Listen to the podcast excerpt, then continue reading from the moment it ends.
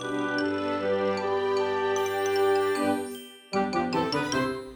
ローツーザーメン皆さんこんにちは。ドイツ語講師の小町です。4月22日金曜日の配信がスタートしました。もうあっという間にですね4月も終わろうとしていてもうすぐゴールデンウィークが始まりますよね私は特にゴールデンウィークとかはない仕事ではあるんですけど多分ねある人が多いんじゃないかなと思います何かですね皆さん予定は決まっているでしょうか？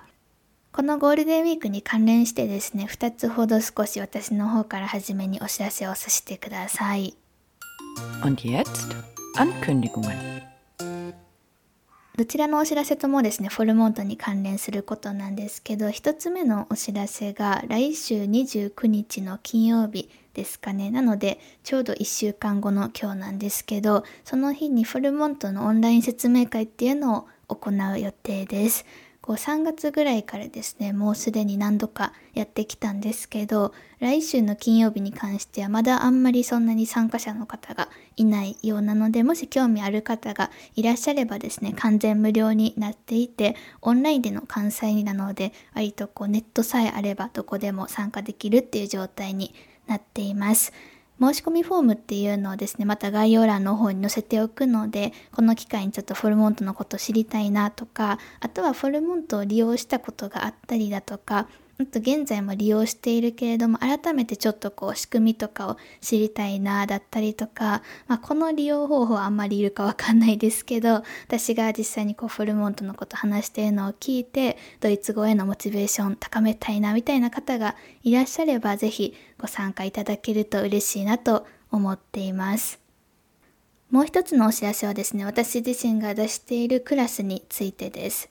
私の仕事はドイツ語講師なわけで、ドイツ語を皆さんにお伝えしたりとか教えたりするのが仕事なんですけど、私がですね、今年一番頑張ってやっている動画学習のクラスっていうのがあります。ドイツ語の文法って結構難しいなっていうイメージが強い方多いと思思うんですね。ポッドキャストでも結構文法の話とかはしたりすると思うんですけど、やっぱりしっかり勉強したいだとか、しっかり身につけていきたいってなったら、視覚的にこう何か教材とかを使って、それを見ながら覚えていく方がやっぱり効率的ですね。聞くだけよりかは。でそういった方のためにですねドイツ語難しいけど日本語でしっかり理解してみたいだとかドイツ語ゼロから始めてみたいっていう方向けにですねゼロからドイツ語文法っていうのを動画で学習できるクラスっていうのを出しています。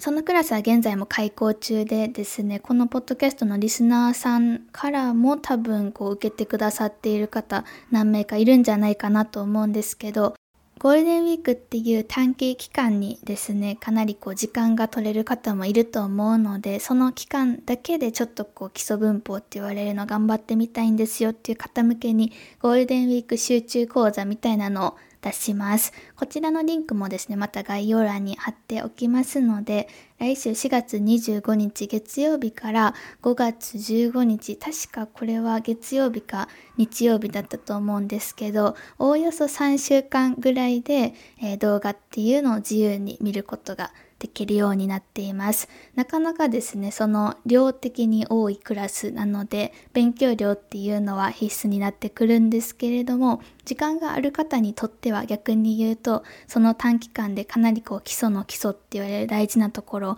詰め込むことができるので、おすすめです。もしよければご検討ください。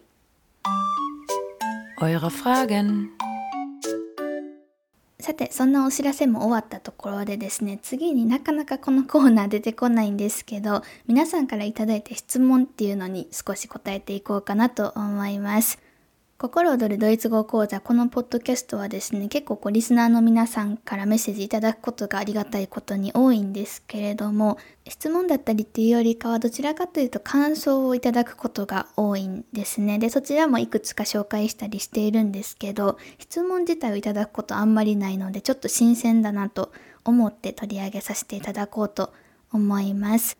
あるリスナーさんからのご質問になっています。30年近く前にミュンヘンに家族で3年間滞在しました。その時以来ドイツ語学習は緩く続けていますが、コロナでドイツ語教室もまだお休み。高齢化で学習仲間も減り、いかにモチベーションを保つかが課題でした。そんな時に出会ったこの講座、ドイツ語、ドイツ生活のあるあるを懐かしく聞きながら、またレベルアップを目指そうという気持ちになりました。大分から応援させていただきます。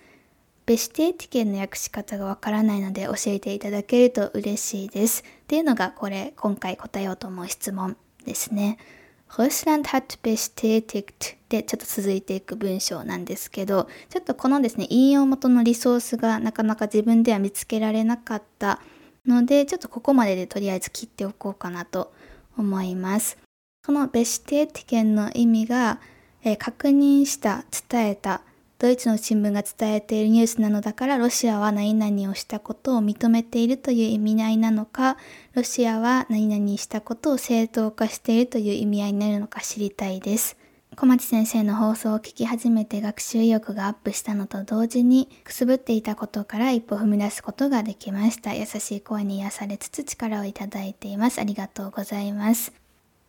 私の方こそですね、こんなに心のこもったメッセージをいただけてどうも本当にありがとうございます。質問への答えなんですけどもう一度この文章を復唱してみると Russland hat bestätigt コマ das っていう文章になっているんですよね。das 以下のことを Russland、ロシアっていうのはベステーティゲンしましたっていう過去時世になっているわけなんですけど、das 以下のことを、これをですね、質問内容ももう一度言ってみると、ロシアは認めているという意味合いなのか、ロシアは正当化しているという意味合いになるのか知りたいです。っていうことで、これはどちらかというと前者の方が感覚としては近いかなと思います。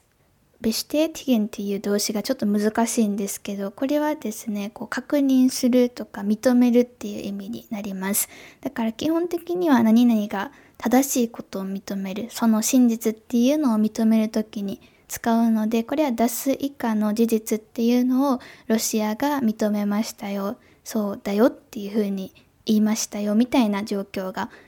想像できるかなと思います。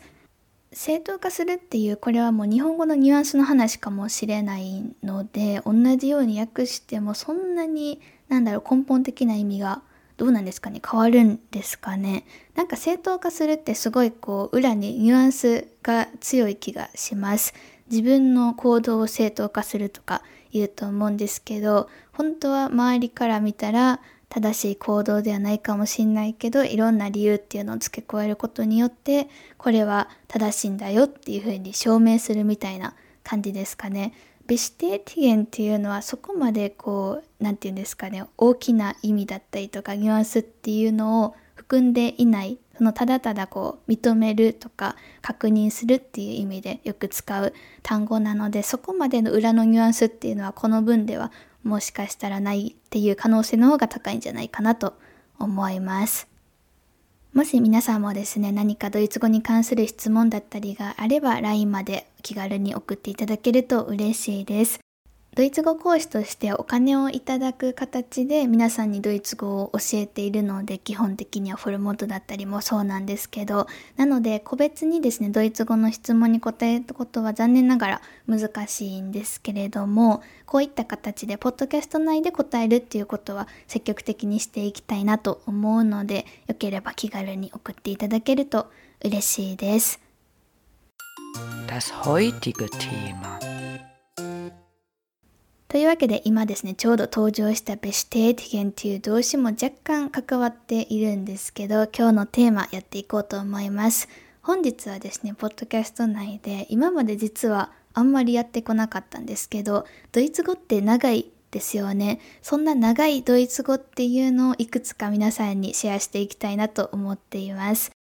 長いドイツ語単語とかで Google とかで検索していただけるといろんな単語がですね出てきます。日本語で書かれている記事だったりも出てくるのでもっともっと知りたいよっていう方はそちらを見ていただければと思うんですけど今日はですねどちらかというとそういうところで紹介されている単語ってその日常生活ではまあ使わないよねっていうただただ長い単語っていうのが多いんですね。もちろんその代表的なものも今日紹介しようとは思っているんですけど、どちらかというと今日のポッドキャスト内では日常的に使うけれどもめちゃくちゃ長くて発音しにくい単語っていうのをいろいろ紹介していけたらいいなと思っています。まずちょっと手始めに、手始めではないんですけど、一応ですね、一番長いドイツ語っていう風に言われているドイツ語から紹介していこうと思います。これはですね、日本語にしてもすごい長いんですけど、日本語でまず言ってみると、ドナウ汽船電気事業本工場工事部門下級管理組合です。意味わからないですよね。これはですね、どちらかというと一つの単語っていうよりかは、複合語っていうんですかね、いろんな単語っていうのを組み合わせることによってできる一つの単語です。日本語も結構この傾向が強いんですよね。例えばここでよくわかりやすいので言うと、本工場工事部門とかですね、本工場の中の工事部門って言えばいいところをこういうふうにこうパッとくっつけること日本語でもできますよね。っていう感じでいろんな単語がですねここでは組み合わさっているんですけどこれドイツ語にしてみます。ちょっと言えるかわからないんですけど頑張ってみますね。Donaudampfschifffahrtselektrizitäten Hauptbetriebswerkbau Unterbeamtengesellschaft なります。なんか一つぐらい単語抜けてそうな気もするんですけど、もう一度言ってみますね。Donaudampfschifffahrtselektrizitäten Hauptbetriebswerkbau Unterbeamtengesellschaft です。めちゃくちゃ長いですよね。この単語がですね、一番長いドイツ語とかで調べていただくと出てくることが多いです。もう一つこれもよく出てくる単語なんですけど、これ日本語で言うと、牛肉ラベル付け監視業務委託法になります。これは法律の名前なんですね。なので、これは複合語ではなくて、一応一つの単語として、今はちょっとこの法律が廃止されたみたいなんですね。なので、辞書とかにはもう掲載されていないんですけど、昔まだこの法律があった頃には、この単語っていうのが一単語としてですね、ドイツ語の辞書とかで例えば有名なドゥーデンとかにも載っていたみたいです。今はちょっと残念ながら載っていなかったんですけど、なので今はもう使われていない法律ですね。ただ、しかしですね、長いドイツ語ということでチャレンジしています。Rindfleisch-Etikettierungsüberwachungsaufgabenübertragungsgesetz 難しいですね。でもなんかこう心なしかさっきのドナウのやつよりかはまだ読みやすかった気がします。もう一度いきますね。Rindfleisch-Etikettierungsüberwachungsaufgabenübertragungsgesetz そうですね。こっちの方が読みやすいかなと思います。文字数的にもこっちの方がややですね、少なめです。言っても両方長いんですけど、えー、概要欄に書いておくのでよかったら皆さんもチャレンジしてみてください。この2つはもうですね、法律の名前と、あとは管理組合っていう、これも今は多分使われていないんじゃ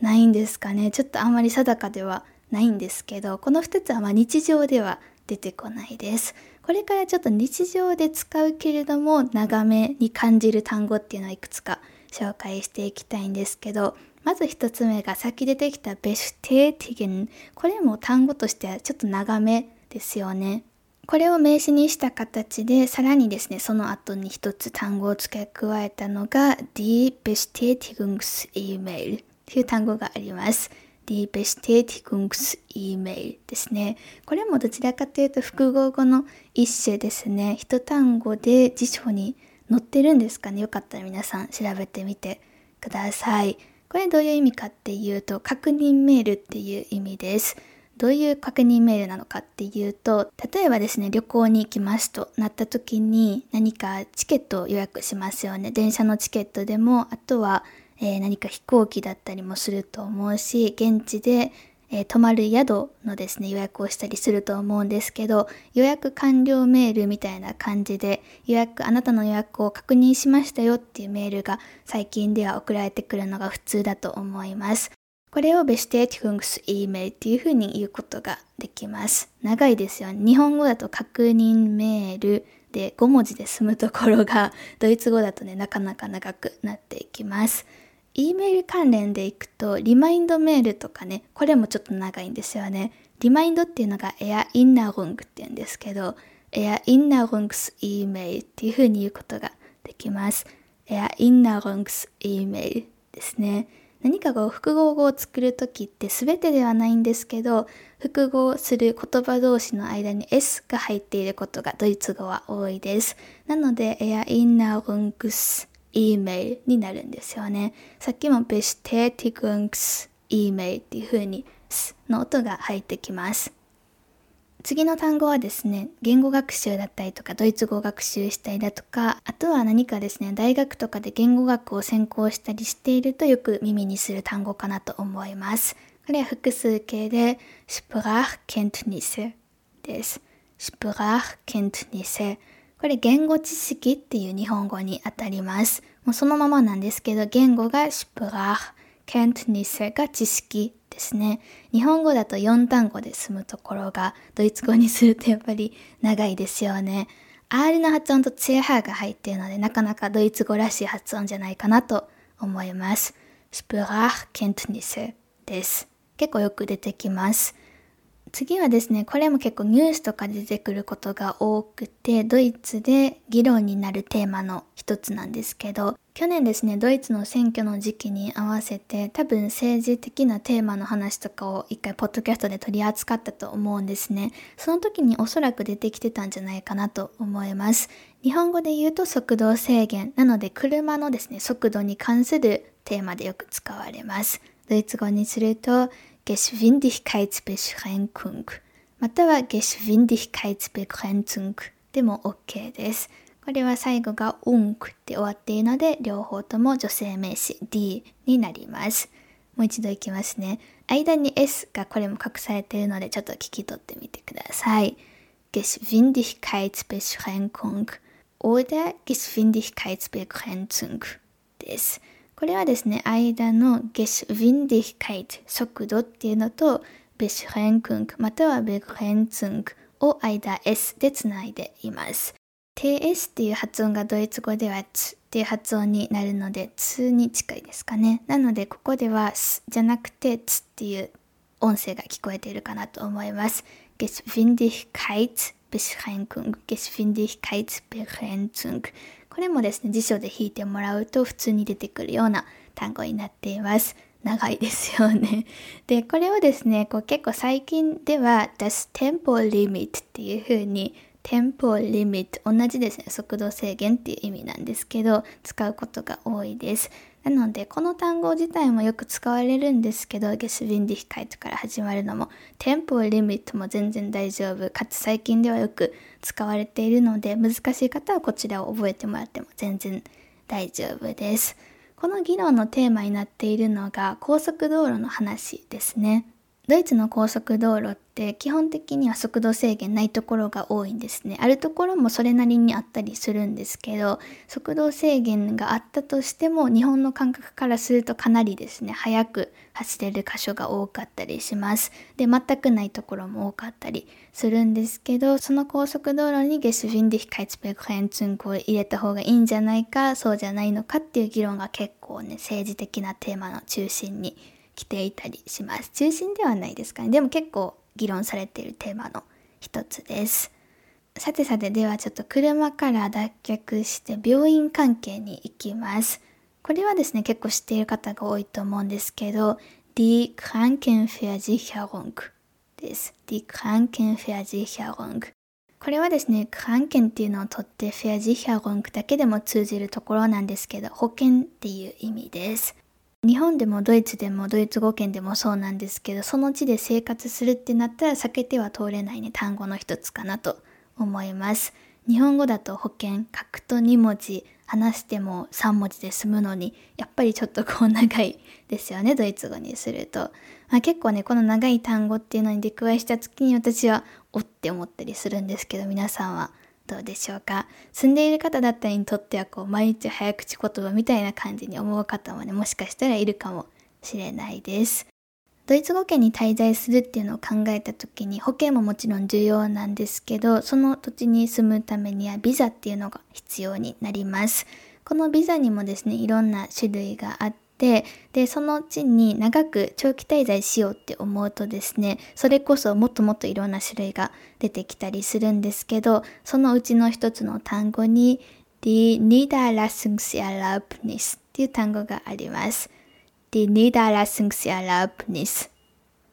これはですね、無期限滞在許可証っていう名前のビザの一種って言っていいんですかね。ちょっとビザ関連私もあんまり詳しくないんですけど、これを持っていると無期限で滞在することができますよっていうような許可書になっています。多分ドイツ語圏にお住まいの方で、この取得を目指して頑張っているっていう方もね、いるんじゃないかなと思います。いろんな条件があるみたいです。なんかこう、ドイツでちゃんと税金を納めてるかとか、あとは多分保険にちゃんと入っているかとか、なんかあと語学力の基準もあった気がするんですけど、なかなかハードルが高いんですけど、日本人の方の中でもこのですね、ニーダーラツンクセアラウプニス持っている方もいるみたいです。私の知り合いにもですね、一人これを最近、最近でもないんですけど、えー、っと、この間ですね、コロナ禍ぐらいに取得した方がいたかなと記憶しています。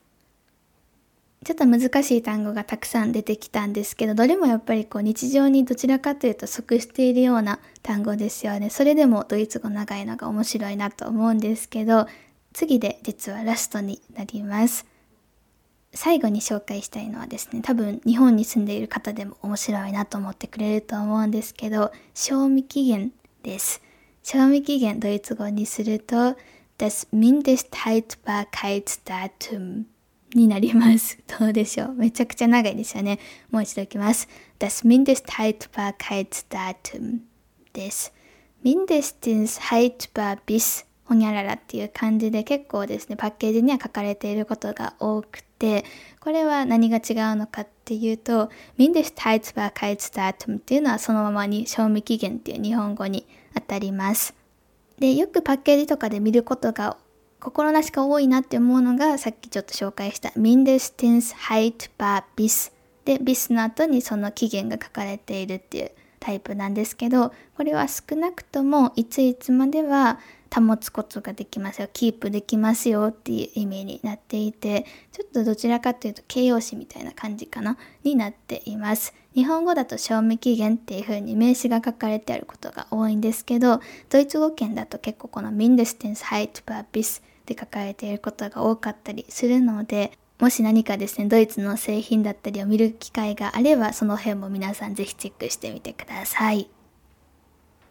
さて、というわけで今日はですね、いろんな長いドイツ語っていうのを紹介してみました。日常的に全然普通に使うような単語でもやっぱり長いドイツ語あったりするので、こういうの私は結構ね、面白いなと思ったりします。きっとですね、今回紹介した中以外でももっともっといろんな長いドイツ語、日常の中に潜んでいると思います。もし皆さんがですね、ドイツ語を勉強中に何か長い単語っていうのを見つけたら、是非私まで送っていただけると嬉しいです。今日紹介した単語はですね、すべて概要欄に載せておくので、よかったら皆さんも自分自身で読む練習っていうのをしてみてください。途中で何度もお話ししたように、いろんな単語っていうのがくっついてできているっていうのが基本の単語の構成になります。賞味期限とかも、賞味っていうのと期限っていうのがつながっているんですよね。速度制限っていうのも速度と制限がつながっています。日本語も実は同じような作りのことが多いのでちょっと日本語と対応させてみたりすると割と読みやすくなるんではないかなと思います。この長い単語はどこで切れているのかっていうのを意識して読んでみるっていうのが私のおすすめです。また次回来週金曜日にお会いしましょう。皆さんいい週末を過ごしてください。それではチュース。